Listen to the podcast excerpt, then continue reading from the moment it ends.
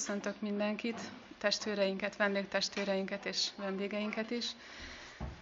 A mai nap témájául a 23. Zsoltárt választottam.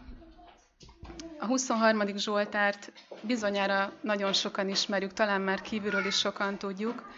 Egy nagyon szép Zsoltárról van szó, egy olyan Zsoltár, amit a Zsoltáríró Dávid írt valamikor nagyon régen, több ezer évvel ezelőtt. És mielőtt a Zsoltárnak a, az elemzésébe belemennénk mélyebben, arról szeretnék nektek mondani néhány szót, hogy miért ezt a témát választottam mára, és hogyan alakult ki ez a fejemben, hogy erről szeretnék ma veletek együtt gondolkozni. Egy jó ideje foglalkoztat már az a gondolat engem, hogy és ezzel lehet, hogy közhelyet is mondok persze, mert ez nagyon sokszor elhangzik itt szombatonként is a köreinkben, hogy hogyan lehetnék igazán gyakorlati vagy gyakorlatias keresztény, hogyan, hogyan töltsem be ezt a feladatomat, ezt a, ezt a szép szerepet, mert az ember miután megtér, utána jön csak a, a nagyobbik fele, a, a nehezebbik fele a keresztény életnek, amikor rálép erre az útra, eldönti, hogy Istennel szeretne járni, és aztán jön csak a java. És én ezzel nap mint nap küzdök, hónapról hónapra, és sokat gondolkozom azon, hogy hogy, hogy is van ez, hogy hogyan lehet, hogyan lehet úgy élni, hogy én az Istennek tetsző életet éljek, nem csak külsőleg, hanem természetesen belül is, lelkileg is. Sokat gondolkoztam ezen, és aztán egyszer csak elém került a 23. Zsoltár, és a 23. Zsoltárt azért ö, mutatom most nektek is, és azért vettem elő, mert tulajdonképpen visszamegy egészen a, az alfáig, addig a pontig, ahonnan ezt a gondolatmenetet el lehet indítani, vagy érdemes elindítani. Mert a 23. Zsoltár ugye úgy kezdődik, és majd később erre vissza is térünk, hogy az Úr az én pásztorom, nem szűkölködöm. Tehát Először is az a kérdés, és a nagy kérdés tulajdonképpen az, amivel ma foglalkozni szeretnék, az az, hogy, hogy hogyan bízhatom rá magam az Istenre, mert hogyha nem tudom rábízni az életemet, ha nem tudom rábízni a mindennapjaimat, az aggodalmaimat, a fájdalmaimat, a kételjeimet, de még az örömeimet is, akkor igazából az egész munka teljesen eredménytelen és reménytelen. Tehát itt kezdődik minden. Az én gyakorlati kereszténységem ott kezdődik, hogy az én életemet az Uram kezébe tudom-e helyezni, vagy sem. És ebben segít nekünk, ez segít nekünk kibontani a 23. Zsoltár, hogy ezt, ezt hogyan tehetjük meg, hogy működik ez a viszony köztem és az Atya között. Bevezetésként egy néhány szót arról, hogy mi segített engem abban, hogy ezt a témát most veletek ki tudjam bontani. Egyrészt olvastam Ellen White-tól, hát maga a 23. Zsoltár is ugye nagyon gazdag, tehát már csak egy-egy szavában, egy-egy mondatában is e, tényleg el lehet órákig mélyedni. Ezt most én is megtapasztaltam. És olvastam egy könyvet mostanában, biztos, hogy sokan ismeritek Philip Kellernek a, a 23. Zsoltár egy Jupásztor tolmácsolásában című könyvét.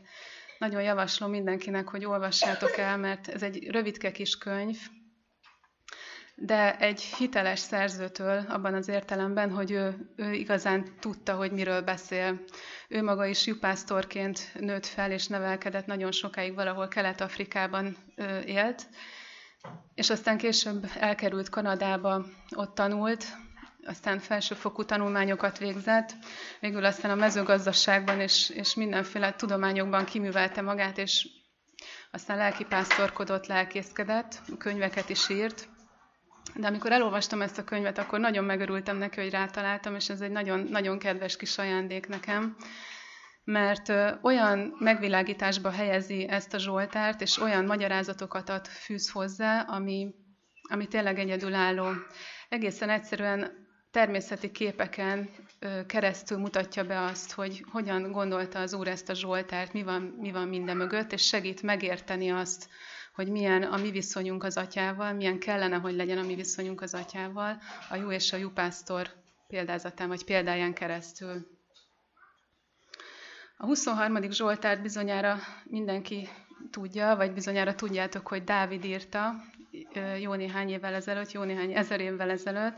Dávid Isai fia volt, és Dávid és az édesapja is mindketten jó pásztorok voltak.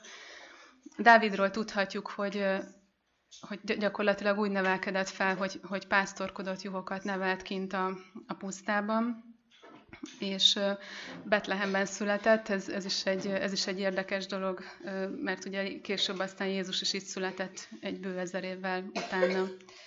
Úgy nevezik Dávidot egyébként több írásban is, illetve úgy emlékeznek meg róla, hogy a pásztor király, pontosan ezért, mert neki volt egy ilyen előélete. Természetben nevelkedett, az egyszerű dolgokat, az, az egyszerű dolgokon keresztül tanította meg neki a Jóisten az életnek a lényegét, és azt hiszem, hogy talán ez a legjobb módja, ez lenne mindenkinek a legjobb. Saját szerzeményeit énekelte, hárfán tudott játszani, szép hangja is volt, ezt is tudjuk a Bibliából.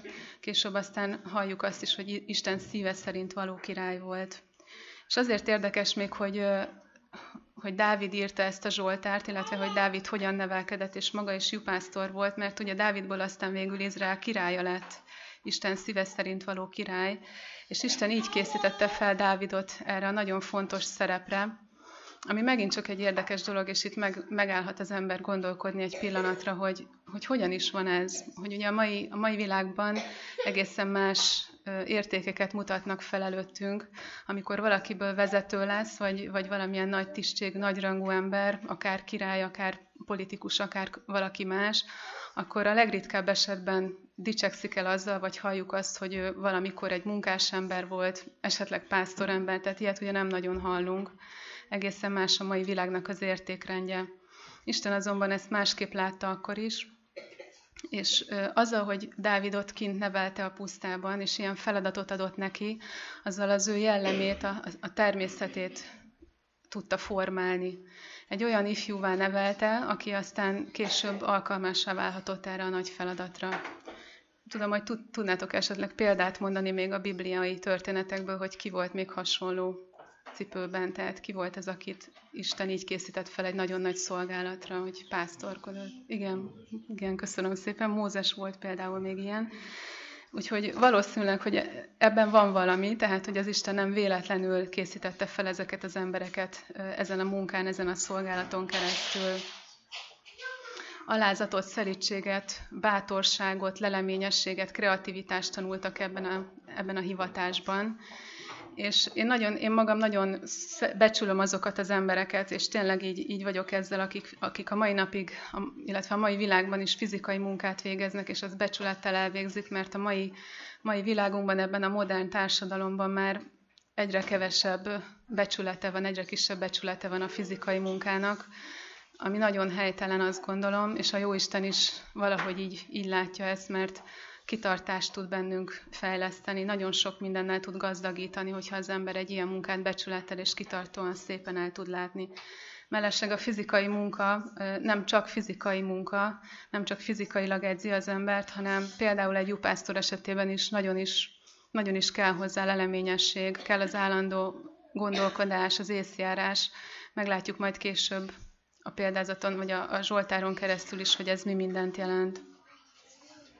Olvassuk el akkor magát a Zsoltárt, a 23. Zsoltárnál nyissuk ki a Bibliánkat, és olvassuk végig mind a hat szakaszát. Azt mondja a Zsoltáríró, az Úr az én pásztorom, nem szűkölködöm. Füves legelő könnyugtat engem, és csendes vizekhez terelget engem. Lelkemet megvidámítja, az igazság ösvényein vezet engem az ő nevéért. Még ha a halál árnyékának völgyében járok is, nem félek a gonosztól, mert te velem vagy.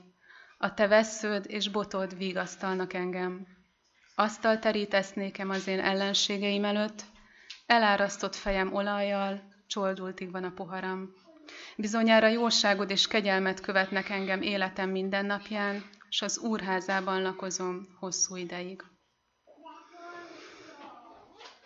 Szerintem egy nagyon szép Zsoltár, ahogy említettem is, talán egy nagyon közkedvelt vagy kedves Zsoltár, hát mondhatjuk azt talán, hogy önmagában is egy költemény, nagyon szép. A Zsoltárok egyébként is, tehát a, a régi régi formában írottak, ami azt jelenti, hogy akkoriban még verses formában ö, írták le ezeket a műveket. Hogyha mondjuk tudnánk az Ószövetségi nyelvezetet, akkor ezt biztosan jobban észlelnénk, vagy, vagy valahogy észrevennénk, így, de a Károlyi Bibliában is gyönyörűen le van fordítva, tehát maga is egy költemény. Egyszerű természeti képeken keresztül mutatja be azt, hogy Isten hogyan gondolkozik az emberről, az ember és az atya, az ember és az Isten viszonylatáról. A Biblia egyébként nagy, részt, nagy, nagy részben tartalmaz olyan könyveket, amelyeket egyszerű emberek, egyszerű természeti emberek írtak le, és ilyen képeken keresztül mutat be rengeteg történetet. Az isteni kijelentés valahol elválaszthatatlanul össze van kötve a világ természeti jelenségeivel. Rengeteg jelképet és hasonlatot olvashatunk a Bibliában, és tulajdonképpen egy, egy képies ábrázolást látunk a 23. Zsoltárban is, önmagában is mondhatjuk azt, hogy ez egy metafora, egy, az egész egy metafora, de soronként is, hogyha elemezzük, végig, végig lehet párhuzamot vonni a, jó, a juhok és a jupásztor, illetve az atya és az ember viszonya között. Kezdjük mindjárt az első kijelentéssel, vagy az első mondatával, az Úr az én pásztorom. A Csabit megkérem, hogy vetítsen ki nekem, hoztam nektek képet pásztorokról. Ezek mai pásztorok, legalábbis azt gondolom, hogy mostanában készült képek lehetnek. És azért is, azért is jó, hogyha megnézzünk egy ilyet, mert, mert most ugye jó pásztorról fogunk gondolkozni együtt, mert pásztor lehet jó pásztor is, de lehet rossz pásztor is. A jó pásztor valahogy olyan képzetet kelt bennünk, mint aki gondoskodó, aki akinek minden a juhai, a junyája, éjjel-nappal velük van, állandóan velük él, és ez az élet, ez a hivatása. Tehát a pásztorkodás, a pásztorság az valójában nem csak egy munka, hanem az egy hivatás, ez egy életforma. Nem lehet, nem csinálhatja mondjuk azt a pásztor, hogy ő fogja magát, és, és kilép, hazamegy aludni, vagy nem törődik a nyájával egy éjszakán át. Neki állandóan ott kell lenni velük, és állandóan törődni kell velük. Most hoztam egy ilyen, két képet is hoztam a, a pásztorokról.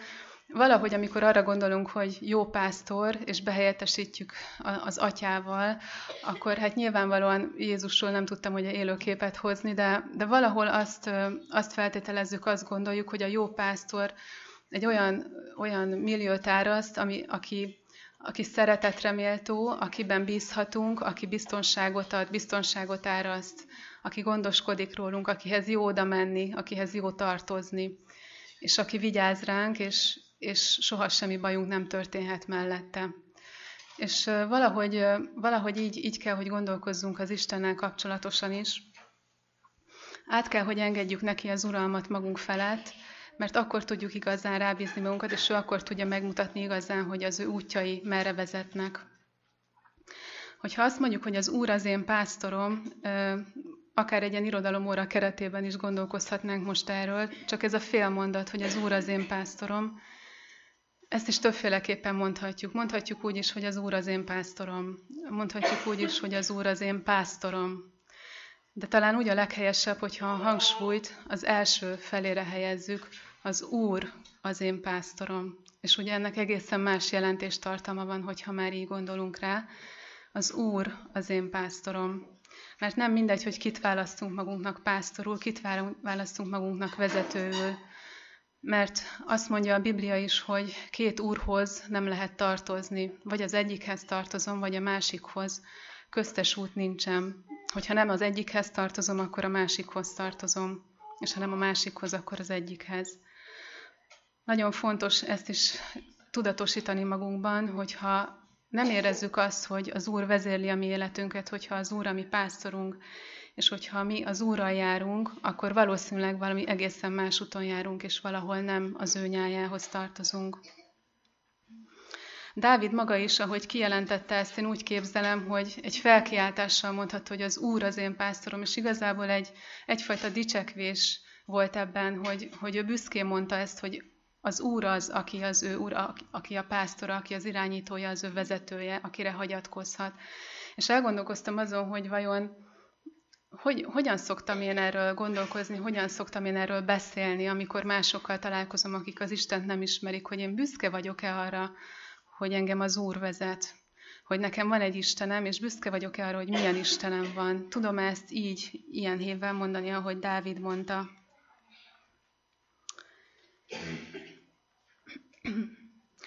Egy másik oldalról is érdemes megvizsgálnunk ezt a kijelentést, hogy az Úr az én pásztorom, mert egyrészt maga a juhok, maguk a juhok is, ugye, tehát ez most a juh szemszögéből, az ember szemszögéből mondhatjuk azt, hogy az Úr az én pásztorom, de tulajdonképpen ha másik oldalról nézzük, akkor a hatalmas világ mindenség ura és teremtője, ami Istenünk, magát nevezi a mi pásztorunknak, és tulajdonképpen felszólít minket, hogy mi tartsuk magunkat az ő juhának, vagyis az ő figyelmes, gondos szeretete tárgyának. És sokszor gondolkozom azon, biztosan ti is szeretitek nézni éjszakánként a csillagos eget, ami, ami gyönyörű tud lenni, hogy milyen kis porszemek vagyunk ebben a világban, milyen kis picikék, hogy milliárdnyi csillag van szerte a világűrben mindenütt, megszámlálhatatlan sok. Érdemes erről is egyébként sokat elmélkedni és gondolkozni, mert hogyha egy, egy picit is eljut a tudatunkig egy-egy pillanatra az, hogy az Isten milyen hatalmas, akkor, akkor nem, nem lesz kérdés egy pillanatra sem, hogy, hogy hova szeretnék tartozni. Hogyha azt nézzük, hogy az Isten mindent rendben és szépen teremtett, hogy minden az ő törvényei szerint él és mozog, akár a csillagok, ahogy a, az égre fel vannak helyezve, vagy hogyha előveszünk egy kis sárdarabkát, megnézzük mikroszkóp alatt, ezernyi mikróba van alatta, minden, minden egy hihetetlen rendszerben zajlik, vagy csak akár az emberi szervezet, minden az ő tökéletes rendje és törvénye szerint van összerakva. És tulajdonképpen ezek, ezek a dolgok összeérnek. Tehát Isten az egyszerű vagy bonyolult természeti törvényeket ugyanúgy megszerkesztette, és azok ugyanazok az alapelvek mentén működnek, mint ahogy a természet feletti gondolatok, a magasabb rendű törvények. Minden Istennél kezdődik, és minden Istennél végződik. És hogyha így gondolok erre, ha így gondolok arra, hogy én ennek a, ennek a nagy rendszernek a része vagyok, bár egy picike kis porszemként, de ő mégis drága kincsként tekint rám, akkor ő teljesen jogosan jelenti ki azt, hogy ő az én pásztorom, és ő az, aki vezetni kíván engem. Természetesen akkor, hogyha én beleegyezem. A legtöbb ember sajnos nem hajlandó még, még így sem elismerni, illetve nem, nem látja be azt, hogy, hogy van egy Isten, van valamilyen irányító, rendező elv a világban, mondjuk így, mert van, aki sok, van akik így használják ezt, ezt, a, ezt a szót, hogy rendező elv, és nem, nem mondják ki még azt sem, hogy létezik egy Isten. Sajnos még a keresztények között is sokan vagyunk úgy, hogy kijelentjük azt elméletben, hogy igen, én az Úrhoz tartozom, én keresztény vagyok, de valójában, valójában nem merjük magunkat rábízni nap mint nap. Ez egy nagyon gyakorlati kérdés, hogy ezt hogyan tesszük meg. Mert ez minden nap eljön ez a feladat. Nem úgy működik, hogy én egyszer kijelentem, hogy akkor én most rábíztam magam az Úrra, és élem az életemet. Ez egy állandó küzdelem, egy állandó harc mert ugye van egy sátán is körülöttünk, minden nap állandóan rá kell, hogy bízzuk magunkat az Úrnak a vezetésére, ami jó pásztorunkra. És egy mások, második értelemben is ö, jogosult az Úr azt mondani, hogy ő a mi pásztorunk, és mi az övéi vagyunk, az ő tulajdona vagyunk. Ez a második értelem pedig természetesen az, hogy Krisztus eljött, hogy megváltson minket, hogy meghalljon a mi bűneinkért, meghalt értünk, így mondja az ige is, hogy én vagyok a jó pásztor, és a jó pásztor életét adja a juhaiért. Tehát ő jogosan tart ránk igényt ilyen értelemben. A kérdés csak az, hogy nekünk erre, erre az igényre mi a válaszunk. Erre van egy egész életünk, hogy ezt eldöntsük itt a Földön, és tulajdonképpen ez a legnagyobb feladatunk, ez, ez az életünk értelme. Múlt héten szombaton jártam egy idős néninél látogatóban, Kata, Katalin néninek hívják, és ő már úgy, úgy látja, most már elég idős, hogy lassan eltávozik az élők sorából, valahogy azt mondta, hogy most már érzi, hogy az úr lassan elfújja az ő gyertyáját, és elkezdte összerendezgetni a dolgait, mindenféle verseket, amiket nagyon szeretett, azokból nekem is odaadott nagyon sokat. Tehát elkezdett készülni arra, hogy ő már ezt az életet itt hagyja, és beszélgettünk arról, hogy hogy hogyan összegzi ezt az egészet, hogyan érzi magát ebben a pillanatban. És aztán előjött egy olyan kérdéskör, hogy mondtam neki, hogy hát én sokat küzdök azzal, hogy, hogy hogyan is élje meg az ember a másik ember iránt az igaz szeretetet. Tehát hogyan élem meg én a kereszténységet, mit tudok én adni a másik embernek. Egyáltalán van mit adnom, valamit adnom abból, amit Krisztustól kaptam. és beszélgettünk arról, hogy mondtam is neki, hogy ezzel nekem is nagyon sok küzdelmem van, nap mint nap érnek ilyen, ilyen próbák, és aztán azt mondta nekem, ezt, ezt gondoltam, hogy mindenképpen elmondom nektek, hogy, hogy kedves Marianna, hogyha, hogyha nem tanulunk meg szeretni végül, akkor ez az egész cirkusz teljesen hiába való volt, teljesen felesleges volt. Akkor minek csináljuk ezt az egészet? Ez a lényege az életünknek, hogy a gyakorlatban végül megtaláljuk azt a hangot, megtaláljuk azt az utat, és azon az úton megpróbáljunk aztán rajta maradni. Kérdés tehát az, hogy kié vagyok, melyik pásztort választom pásztoromul, mert valamilyen pásztort mindenképpen választanom kell. Sőt, hogyha én nem választok magamnak vezetőt, vagy nem választok pásztort, akkor, akkor is valahova csapódni fogok. Hogyha nem választom az urat, akkor csapódni fogok sátánhoz. Ez mindenképpen így van, ez egy törvényszerűség. Nevezhetnénk egyébként a 23. Zsoltárt úgy is, hogy a Zsoltár a jó pásztor fáradtságot nem ismerő munkájáról szól az ő juhai javára. Egy olyan pásztorunk van, a jó pásztor egy olyan pásztor, aki fáradtságot nem ismer, és állandóan munkálkodik, állandóan közben jár érettünk.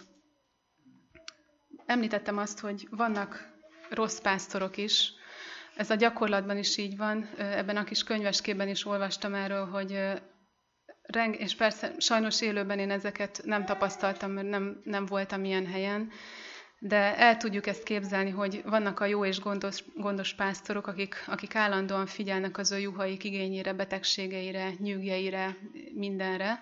És a, jó, a rossz pásztor is létezik, ugyanúgy a gyakorlatban is, akik elhanyagolják az ő nyájukat.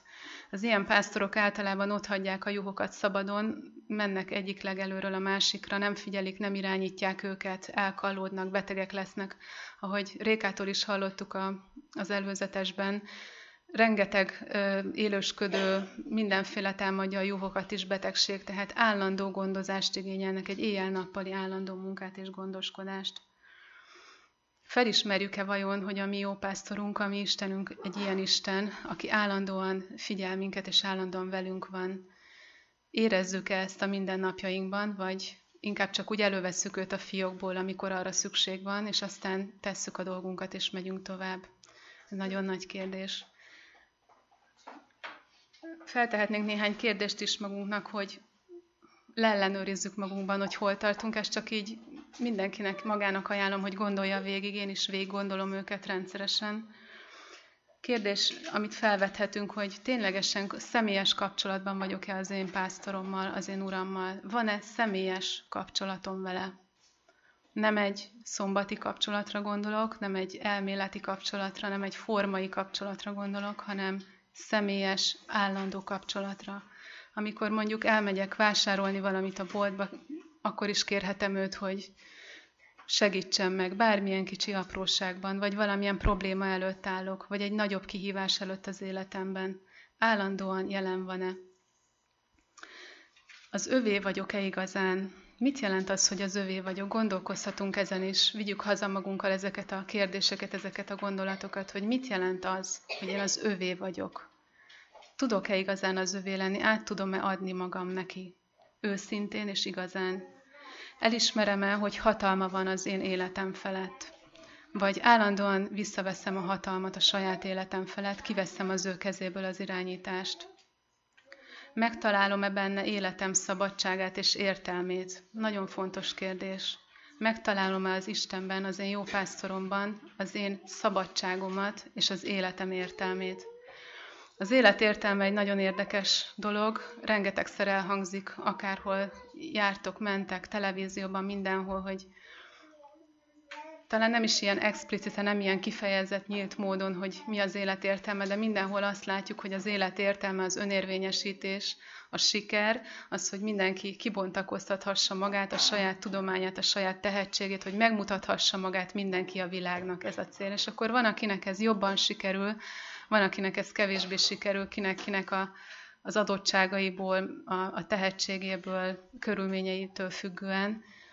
De valahol mindenki, illetve reméljük nem mindenki erre törekszik, hogy magát megmutassa a világnak, hogy érvényesüljön valahogy, hogy mások elismerjék, a többi ember elismerje. De vajon fontos -e nekem az, hogy engem az Isten ismerjen el magának, és semmi más nem lényeges? Megtalálom, megtalálom-e benne életem szabadságát és értelmét? Tudom-e, tudom-e és hiszem-e, hogy az ő vezetése alatt életemnek célja van, és megelégít engem ez a cél?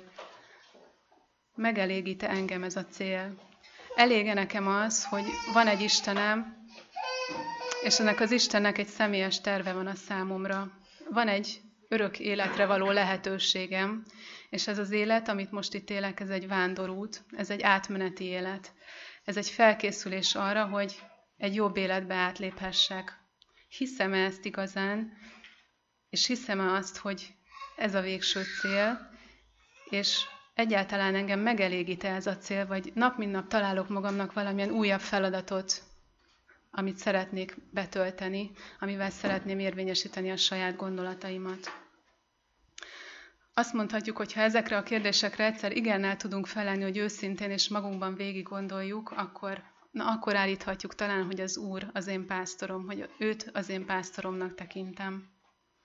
Azt mondja a Zsoltáríró, hogy nem szűkölködöm. Mit jelent az, hogy nem szűkölködöm? Ez is egy nagyon érdekes dolog, mert én is, ahogy először átolvastam a Zsoltárt, hát nagyon gyorsan is át lehet futni egyébként, tehát az ember elolvassa egy pillanat alatt, és azt gondolja, hogy megértette, hiszen a szavakat érti, értek magyarul, igen, nagyjából értettem, ez egy ilyen pozitív életszemléletet sugalló Zsoltár, egy reményteli Zsoltár. De minden egyes szavában, minden egyes fél mondatában és kijelentésében rengeteg, rengeteg kincs és jelentés van. A nem szűkölködöm kifejezés az nem csak annyit jelent, hogy tökéletes ellátásban van részem, mert ezt is jelenti valamilyen szempontból, majd mindjárt meglátjuk, hogy milyen szempontból, hanem azt is jelenti, hogy teljesen meg vagyok elégedve a Jóistennek a gondviselésével, és nem kívánok a magam számára semmi többet, semmi mást. És ez persze nem azt jelenti, hogy az anyagi javakkal el leszek látva egész életemben, mert a nem szűkölködöm kifejezés ebben a Zsoltárban sem azt jelenti, Dávid nem arra gondolt, hogy, hogy ő neki semmi baja nem lesz, semmilyen problémája nem lesz, ő, ő gazdag, és nincs semmire szüksége. Ez egy lelki értelemben vett kijelentés természetesen, amivel járhat persze anyagi jólét is, de ez egyáltalán nem biztos. Ezt, ezt az Isten, ezt Jézus nem ígérte meg nekünk, sőt, azt mondta, hogy aki az ő aki őt követni akarja, aki az ő igáját fel akarja venni, annak megpróbáltatásokban lesz része, mert ő nem ebből a világból való, és az sem ebből a világból való, aki ő utána megy. Tehát tévedés azt képzelni, hogy nem lesznek nehéz perceink és nehéz, nehéz megpróbáltatások fizikailag, vagy akár lelkileg, hogyha az Urat követjük. De ennek ellenére mondhatunk, mondhatjuk azt, hogy nem szűkölködöm hogyha tudatában vagyunk annak, hogy Isten szüntelenül figyel, törődik és velünk van, akkor nincs mitől félnünk. A kérdés, hogy ennek mindig tudatában vagyunk-e. Képzeljétek el, hogy észrevettem magamon, hogy rengetegszer érzek szorongást. A, szorongás ugye nem egy olyan dolog, mint a félelem. A félelem az egy konkrét dologtól való félelem. Amikor valaki fél, akkor tudja, hogy pontosan mitől fél mondjuk félek a medvétől, vagy rám támad, félek egy vizsgától például. A szorongás az egy általánosabb fogalom, a pszichológia is megkülönbözteti a kettőt. A szorongás az egy ilyen általános dolog, amikor az emberen annyi stressz van, és annyi minden dolga van, és és sokszor ezek reménytelennek tűnnek, sokszor úgy tűnik, hogy én ezt egyedül nem vagyok képes megoldani, vagy, vagy bármitől lehet szorongás. Tehát nem, nem tudjuk megfogalmazni, hogy mitől jön egy ilyen érzés, de egy ilyen állandó bizonytalanság, egy ilyen rossz érzés van az emberen egy ilyen vibrálást érez az ember, nem tud igazán megnyugodni. És azt mondhatjuk, hogy ha az ember szorong, vagy az ember fél, akkor igazán az Isten nem találta meg. Természetesen lehetnek helyzetek, amikor félünk, vagy amikor rossz érzésünk van az életben, de az Isten minden ilyen helyzetben lehet hívni, és az Isten tud nekünk ezen lelkileg segíteni. Sok, sokszor beszélek olyan emberekkel én is, akik akik nagyon sok mindent elértek, sokféle embert ismerek mindenféle helyről, környezetből, vállalatvezetőket is, olyanokat is, akik, akik tudományos szinten sok mindent elértek, de ismerek egyszerű embereket is, most az egyszerűt jó értelemben vegyétek, olyanokat, akik tanyán vagy vidéken dolgoznak, és én mindig azt összegzem magamban, és ezt nem, nem, ezzel nem vagyok egyedül, Azt hiszem, hogy azok az emberek, akik állandóan azzal foglalkoznak, hogy mit érjenek el az életben, és minél többre jussanak, és ezeket a magas posztokat elérik, rengeteg-rengeteg nehézséggel küzdenek, és rengeteg stressz van az életükben. Valójában ezek közül az emberek közül a legkevesebbjük boldog és elégedett. Tehát valamit elérnek, valamit kipipálnak az életükben, de megelégedettség, a nyugodtság, a békesség a legtöbbjük életében nincsen meg. Ezzel szemben, hogyha megnézzünk mondjuk egy egyszerű upásztort akár, vagy, vagy egy, egy olyan embert, aki, aki vidéken gazdálkodik, persze ott is lehetnek bosszúságok és problémák, de az ilyen emberek általában valahogy én úgy vettem észre, hogy nagyobb békességet tudnak árasztani. Valamit megtalálnak ebben az életben, amit nem biztos, hogy a bonyolultabb életet élő emberek megtalálnak. A könyvecske, amit olvastam, ír egy olyan kis, kis példát, ez nagyon, nagyon aranyos, nagyon vicces volt, ír, írja a szerző Philip Keller, hogy van olyan jelenség is, hogy félszívűség, amikor a keresztény ember igaz, tehát eldönti, hogy jó, én, én, nekem ő az uram, ő a pásztorom, rendben van, megyek utána, de mindig hátra kacsingat, félretekinget. Tehát, hogy igen, igen, én elfogadom, hogy ő az Istenem, és szeretnék utána menni, de valahogy fél szívvel, fél, fél gondolatokkal mindig hátranézek, mindig félrenézek, hogy hát még azért ezt is megnézem, arra is ránézek, az is érdekel engem. Ezt nevezi félszívűségnek, amikor teljesen valaki nem tudja magát odaadni Jézusnak és az Istennek. Füves legelőkön nyugtat engem. Ez is egy nagyon szép kijelentés, egy, egy kifejezés. Én valamikor régen, hát évekkel ezelőtt még a főiskolán volt egy olyan tantárgyunk, hogy állattenyésztés és növénytermesztés, a kettő külön-külön volt. És emlékszem, hogy a, az állattenyésztés volt a legeslegnehezebb tantárgy. Bár nem ez volt a lényege annak a, az egésznek, amit tanultam, de nagyon nehéz tantárgy volt. Mindenki rettegett tőle, borzalmasan féltünk a tanártól, mindig, mindig mindenki megbukott az első két-három vizsgán, nem is tudom, hogy hogy sikerült aztán végül. És ott rengeteg információt leírtak, és az jutott eszembe, hogy egyik, egyik könyv sem, egyik, egyik ö, olvasmányom sem abból, abból az időből nem maradt meg annyira, mint amit itt ebben a Zsoltárban olvastam, vagy ebben a kis könyvecskében ettől a szerzőtől. Egyszerűen, hogyha az Isten szemléltet velünk, eh, mutat meg nekünk egyszerű dolgokat, akkor, akkor az egészen más. Azt mondja, hogy füves legelőkön nyugtat engem. Tudhatjuk a juhokról, hogy ők olyan állatok, olyan alkatú eh, négylábúak, akik nagyon nehezen nyugszanak meg. Ez, ez egy érdekes dolog. Nem tudnak addig elaludni, vagy, vagy lepihenni, vagy egyáltalán nem is tudom, hogy hogy, hogy alszanak, de minden esetre bizonyára ők is alszanak tehát nem tudnak addig lepihenni, amíg négy feltétel nem teljesül ehhez. Az egyik feltétel az az, hogy érezniük kell azt, hogy teljes, százszerzalékos biztonságban vannak. Tehát nincsen semmilyen veszélyeztető körülmény, nem érzik azt, hogy valamilyen ellenség valahol leselkedik, valamilyen ragadozó rájuk fog támadni. Ezt, ezt a fajta biztonságérzetet egyedül csak a pásztor, a jupásztor tudja nekik biztosítani. Egyébként a juhok nagyon félénk és gyámoltalan állatok, és hogyha bármi történik velük, akkor nyilván nincs semmilyen eszközük, nincsenek éles fogaik, mint az oroszlának, még futni sem tudnak nagyon gyorsan, csak futni tudnak úgy közepesen. És igazából mindentől megijednek, hogyha egy kis nyulacska kiúrik a bokorból, vagy bármi ezt hallanak, azonnal a vakrémület rájuk jön, és szerte széjjel szaladnak. És még az is, az is érdekes talán, hogy a juhok nem csak abba halnak bele sokszor, hogy mondjuk szétmarcangolja őket egy kutya vagy egy farkas, vagy egy medve, hanem abba is bele tudnak halni, hogy annyira hajszolja őket valami, hogy futnak, hogy egyszerűen agyvérzést kapnak, tehát az idegességbe, szívinfarktusba vagy agyvérzésbe meghalnak, egyszerűen nem bírják a stresszt.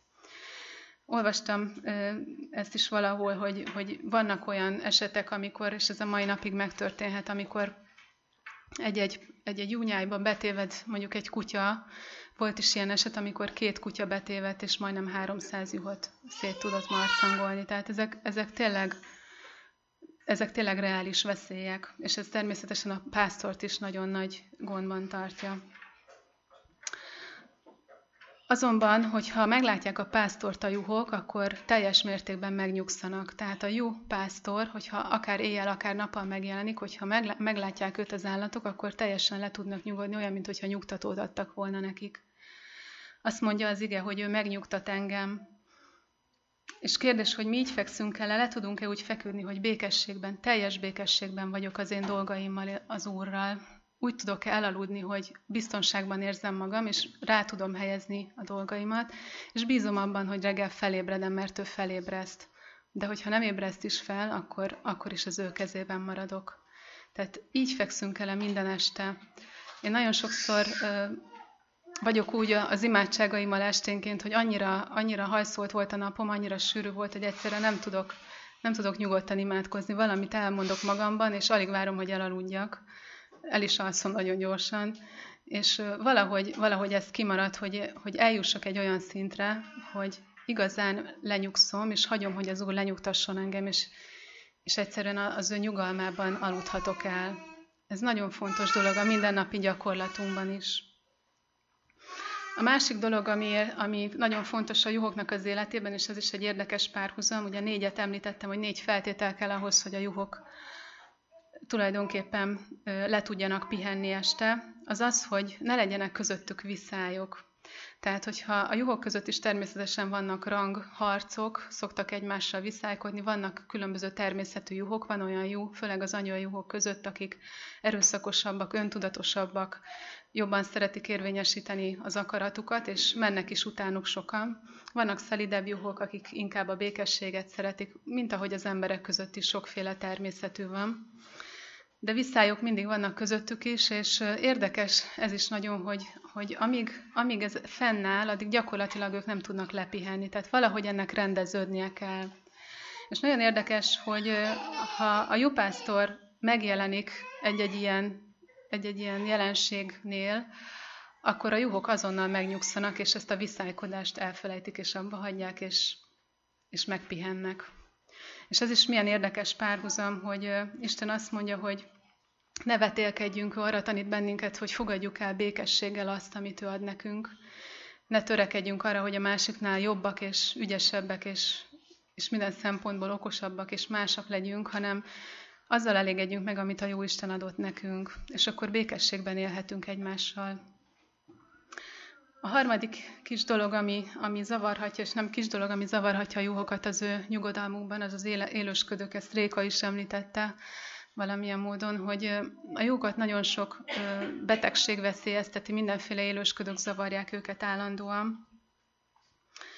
Főleg nyáron, amikor nagyon nagy meleg van, akkor ugye rühek, rühesek is lesznek.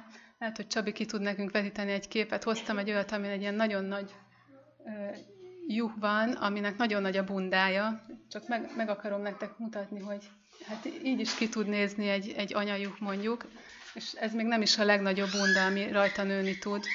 Ez hatalmas bunda, rengeteg, rengeteg élősködőnek lehet a, az otthona. És igazából el tudjátok képzelni, hogy ebbe a sűrű bundába nyáron bele is izzadhat a juh, vagy belemegy bármi, kosz vagy sár, és ahogy izzad, ezek az élősködők ott megtelepszenek, és hát nem is biztos, hogy észreveszik először a pásztor, hanem egyszerűen abból látszik, hogy a jó nyugtalan és minden baja van.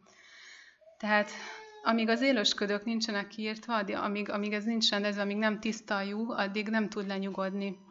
A pásztor erre egyébként, és ez is egy olyan érdekes párhuzam, ezt is érdemes megfigyelnünk, a, a, a, egy olyan kenetet használ, amit egy ilyen olajjal, nem tudom, hogy talán len, lenolaj, és összekeveri még valamilyen fűszerekkel, esetleg kámforral, kénnel, egy ilyen elegyet készít, és ezzel, ezzel keni be a juhoknak a fejét, a, a, az ornyilását, esetleg a patáját, tehát ott, ahol ez, ezek az élősködök jobban előfordulhatnak. És aztán gyakorlatilag ezek a juhok azonnal lenyugszanak. Nagyon érdekes, hogy ha belegondoltok, hogy az olaj minek a jelképe a Bibliában, emlékeztek rá, hogy mi, mivel azonosítjuk az olajat? Szentlélek, igen. Igen, ez is egy ilyen érdekes párhuzam, és látjátok, hogy, hogy egy-egy ilyen egyszerű, egy egyszerűnek tűnő igében is mennyi gazdagságot, mennyi mélységet találhatunk. A Szentléleknek a jelképe az olaj, és tulajdonképpen a, az olaj ez egy nyugtató, gyógyító ellenszem a, a bárány a juh számára, és ugyanúgy egy gyógyító ír az ember számára is. Dávid is azt mondja, hogy kend meg a fejemet olajjal. Tehát, hogyha az ember veszi a szent lelket, veszi az Istennek az olaját, akkor ez tulajdonképpen felvértezi őt mindenféle külső támadással szemben.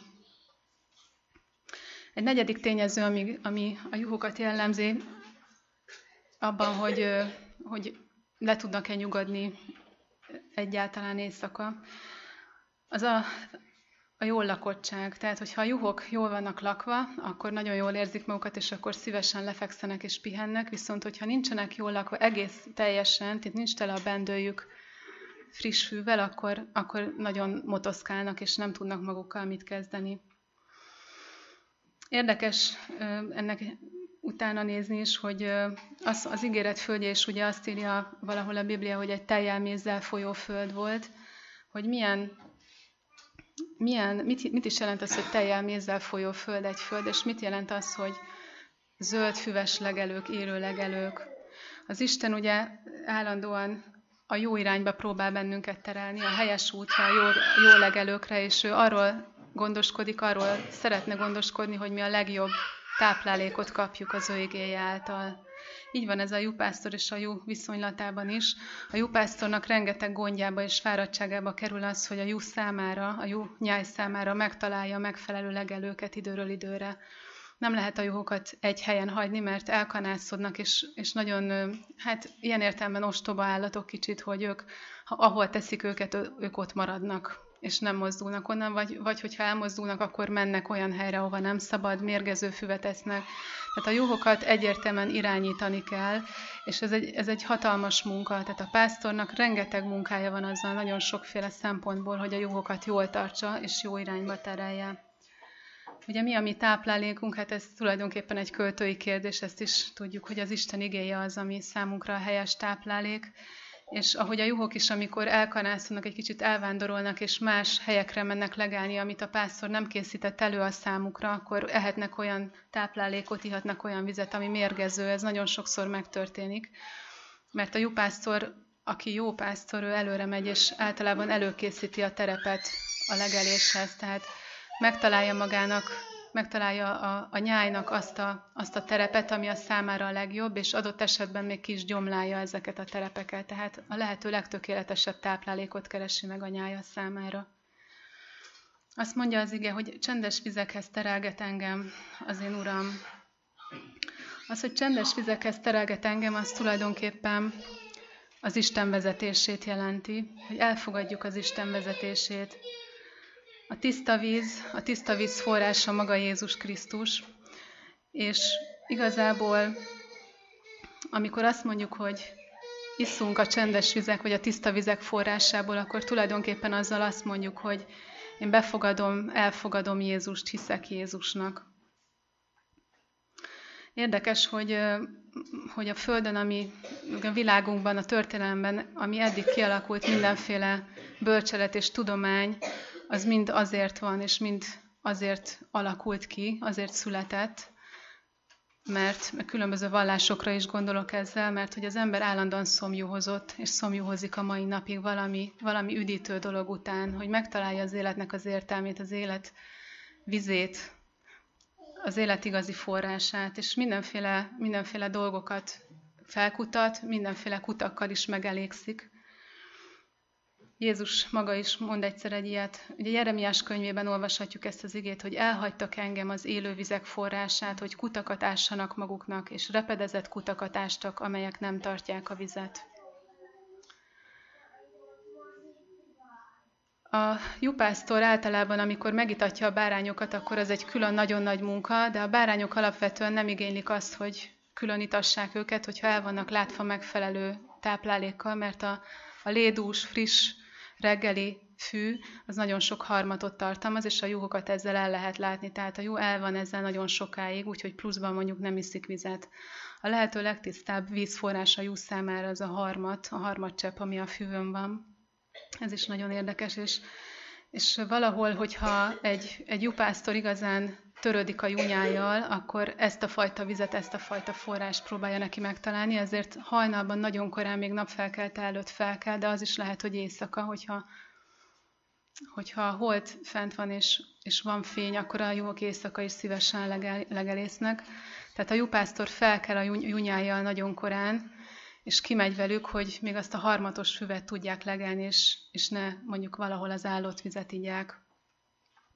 Nagyon érdekes ez a, ez a párhuzam is, mert sokszor látjuk azt, és nem tudom ti, hogy vagytok vele, ez is egy érdekes gondolat, hogy hányszor tudtok felkelni reggel, nagyon korán hajnalban, hogy az élet forrásához járuljatok, hogy, így, hogy az igéhez, az igét kinyissuk és olvassuk. Én sajnos elég ritkán vagyok így, hogy sikerül, de azért sikerülni szokott néha, és akkor mindig azt érzem, hogy, nagyon nagy áldásban van részem. Tehát aki korán kell aranyat lel, ugye mondja a bölcselet is, és ez tényleg így van, ennek ez az értelme, hogyha az ember megtervezi a napjait, akármilyen nehéz is, és úgy kezdi a reggeleit, amit már egyébként előző este kell elkezdeni, mert ahhoz korán le kell feküdni, hogy fel tudjunk kelni hajnalban, és az igét tanulmányozzuk, akkor nagyon nagy áldásban lesz részünk, és, és az élet forrásához juthatunk arra a napra is. Azt mondja az ige, hogy megvidámítja a lelkemet. Egy érdekes jelenség még, hogy Jézus ugye nem csak védelmez, nem csak óv, nem csak erről szól az ige, hanem arról is szól, hogy a mi lelkünket meg tudja vidámítani. Van egy érdekes jelenség a, a juhok életében, ezt pedig úgy hívják, hogy levertség. A juhok akkor szoktak levertek lenni, ez, ez akkor történik meg, több, több okból is lehet a jú levert, amikor, hát ez azt jelenti, hogy mondjuk felborul a jú, és nem tud lábra állni utána. Tehát a hátára, egyszer csak a hátán találja magát, és mind a négy lába az égnek áll, és kapálózik szegény. És hogyha nincs ott a jupásztor, aki ebből az állapotából felsegíti, akkor ő ott marad, azt az senki nem tudja megoldani mert egyszerűen nincs fizikailag olyan, olyan az anatómiája, hogy nem tud magától felállni. Ez legtöbbször akkor történhet meg, amikor egyébként is nagyon nagy bundája van. Még inkább, hogyha mondjuk, mondjuk a bundájával összeszedi a sarat, meg, meg ez megszárad rajta, meg a mindenféle koszt és bogán, bogáncsokat, és olyan nagyon súlyos tud lenni a bundája, több, több kilót le tudja húzni, hogy egyszerűen felborul, és nem tud többet felállni vagy akkor is lehetséges, amikor nagyon jól lakott, nagyon jól teliette magát, és mondjuk lefekszik egy kicsikét pihenni, és ebből a pihenésből aztán így egy rossz mozdulattal elbillen, oldalára billen, és nem tud felállni. Aztán persze akkor is lehet, hogyha véletlenül mondjuk valamilyen sérülés érte, és nem tud a lábára állni. Tehát a junak ez egy nagyon, tehát ez egy nagyon nagy veszélyforrás a jú számára. Egyedül csak a pásztor tudja tud ezen segíteni, és ezt is elő lehet, tehát ebben is lehet elővigyázatos a pásztor, és kell is lenni, hogy állandóan számon tartsa a juhokat, állandóan megszámolja, megnézze, hogy hogy, hogy vannak, egészségesek-e, és, és mi a helyzet velük. Párhuzamként el, előhozhatjuk azt, hogy tulajdonképpen amikor mi levertek vagyunk, akkor igazából kicsit így elbotlunk, félrehajolunk, és velünk is történhet olyan lelkileg, hogy, nem tudunk lábra állni magunktól, mindenképpen segítségünk van az Úrnak a támaszára. Előfordulhat rengetegszer, írja azt is a korintusi levél, hogy aki azért azt hiszi, hogy áll, meglássa, hogy el ne essék.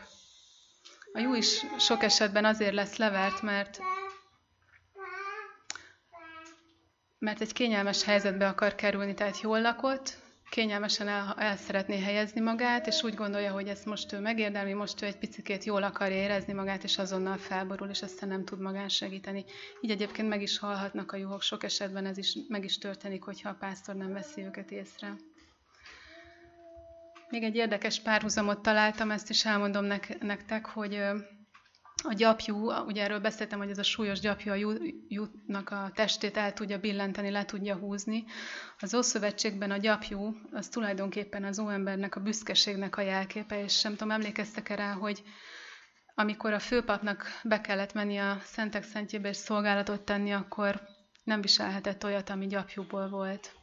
Mert a gyapjú az a büszkeségnek a jelképe volt az Ószövetségben. És milyen érdekes, hogy itt ebben a példában is, itt a, a, a jupásztori példázatban is megtaláljuk a gyapjúval kapcsolatos párhuzamokat. Tehát olyan, olyan csodálatos, hogy a Biblia ilyen, ilyen kis apró nüanszokon keresztül is mindig, tehát mindig harmóniában van önmagával, és, és megtaláljuk az egyik gondolathoz a másik versben a párosítást. Azt mondja, hogy az igazság ösvényeim vezet engem az ő nevéért. A juhokat tehát nem lehet magukra hagyni, hanem állandóan terelgetni kell őket, és állandóan irányítani kell őket, különben teljesen eltévejednek. És ez érdekes, talán a büszke ember ezt nem meri bevallani, de ez velünk is így van valószínűleg, hogyha ha nekünk nem lenne egy támpontunk, egy iránymutatásunk a Biblia által, egy vezérelvünk, ami alapján élni tudunk, akkor vajon hova lennénk? Akkor vajon merre mennénk? Az ember így is mindenhol támpontokat keres magának, aki nem a, az urat, nem a jó pásztor találja meg, és nem a Biblia igéjét, az, az más támpontot talál magának, eltévejedik. De az, az embernek van egy ilyen természete, hogy valami igazodási pontot állandóan keres magának, valamilyen, ahogy beszéltük is az elején, az életértelmi, életértelmét keresi a maga számára.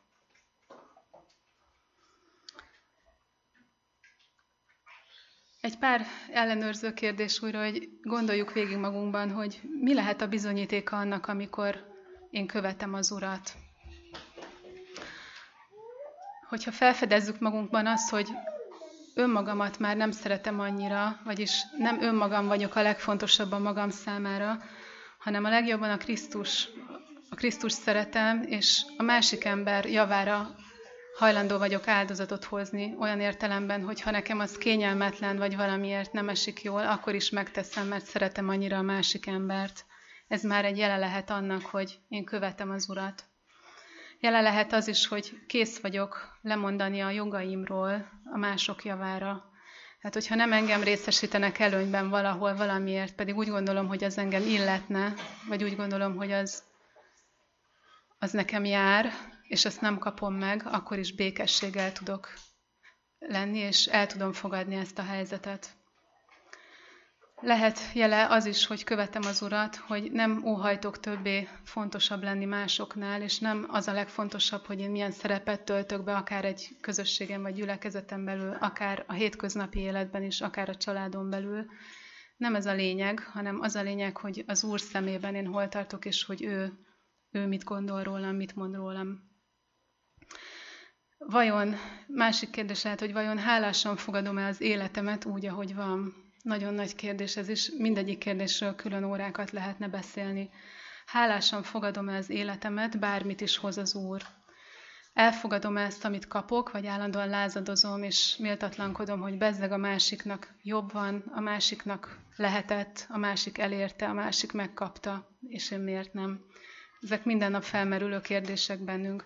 Amíg ezek a kérdések bántanak, piszkálnak és foglalkoztatnak bennünket, addig még valószínűleg nem tudtam teljesen ráállni az Úr pályájára. És még egy kérdés feltehetünk magunknak, hogy el, ki tudom-e mondani magamról, el tudom-e mondani magammal kapcsolatban, hogy nem magam választom az útjaimat, hanem hagyom, hogy az Úr válasszon nekem utat. Az Úr válasszon nekem feladatot, az Úr válasszon nekem hivatást, mindent, mindent, mindennel kapcsolatban ő, ő adja azt, amit ő gondol. A gondolatokat is egyébként nagyon szép, sőt, tulajdonképpen akarattal lehet eldönteni, tehát tulajdonképpen a, a keresztény életünk lehet azt mondani, hogy majd, hogy nem százszerzalékban az akaratunkon múlik, hogy ha megértek valamit, akkor és eldöntöm, hogy ezt szeretném, akkor mennyire vagyok kitartó annak a véghezvitelében.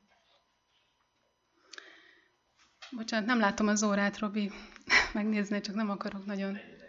Aha, jó. Akkor lehet, hogy én most itt befejezem, mert nem fogunk a végére jutni, és nem szeretnélek benneteket elfárasztani. Még, még hátra van a maradék néhány ige szakasz. De délutánra invitálok benneteket, hogyha ez érdekes téma, akkor beszélgessünk róla közösen, vagy folytatom a délutáni órában. Elnézést, hogy így, így szakítom félbe, de muszáj lesz, mert különben akkor nagyon elfáradtok, hogyha egyetértetek vele. Délután folytatjuk innen azzal a gondolattal, hogy még ha a halálvölgyének árnyékában járok is, mit jelent ez, és hogyan, hogyan érdemes erről gondolkoznunk.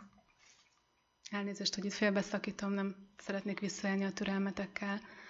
Köszönöm szépen a figyelmet, és kívánom azt, hogy akik nem tudunk itt lenni délután, azok is vigyünk haza magunkkal valamilyen, valamilyen gondolatot ebből, és ha csak annyit teszünk, hogy elővesszük a 23. Zsoltárt, és, és megpróbáljuk megérteni, hogy az Úr mit akar ezzel üzenni, mit szeretne ezzel üzenni, hogy miért pont így, miért pont ezeken a képeken keresztül mondta el ezeket a gondolatokat, ki fogja nyitni nekünk a, a tárházát. Ezek nagyon szép ö, tanulságok, és azt gondolom, hogy és én magam is most, ahogyan ezt tanulmányoztam, rengeteget tanultam belőle, de most, hogy többször átolvastam, elolvastam, végig gondoltam is, azt érzem, hogy még legalább 50-szer végig tudnám olvasni, és találnék benne valami újat. Úgyhogy biztatlak benneteket, hogy vigyétek el a 23. Zsoltárt, és olvassátok, olvasgassátok, és akkor délután várlak benneteket, hogyha van még türelmetek, akkor folytatjuk. Köszönöm szépen a figyelmet. Amen. permanent.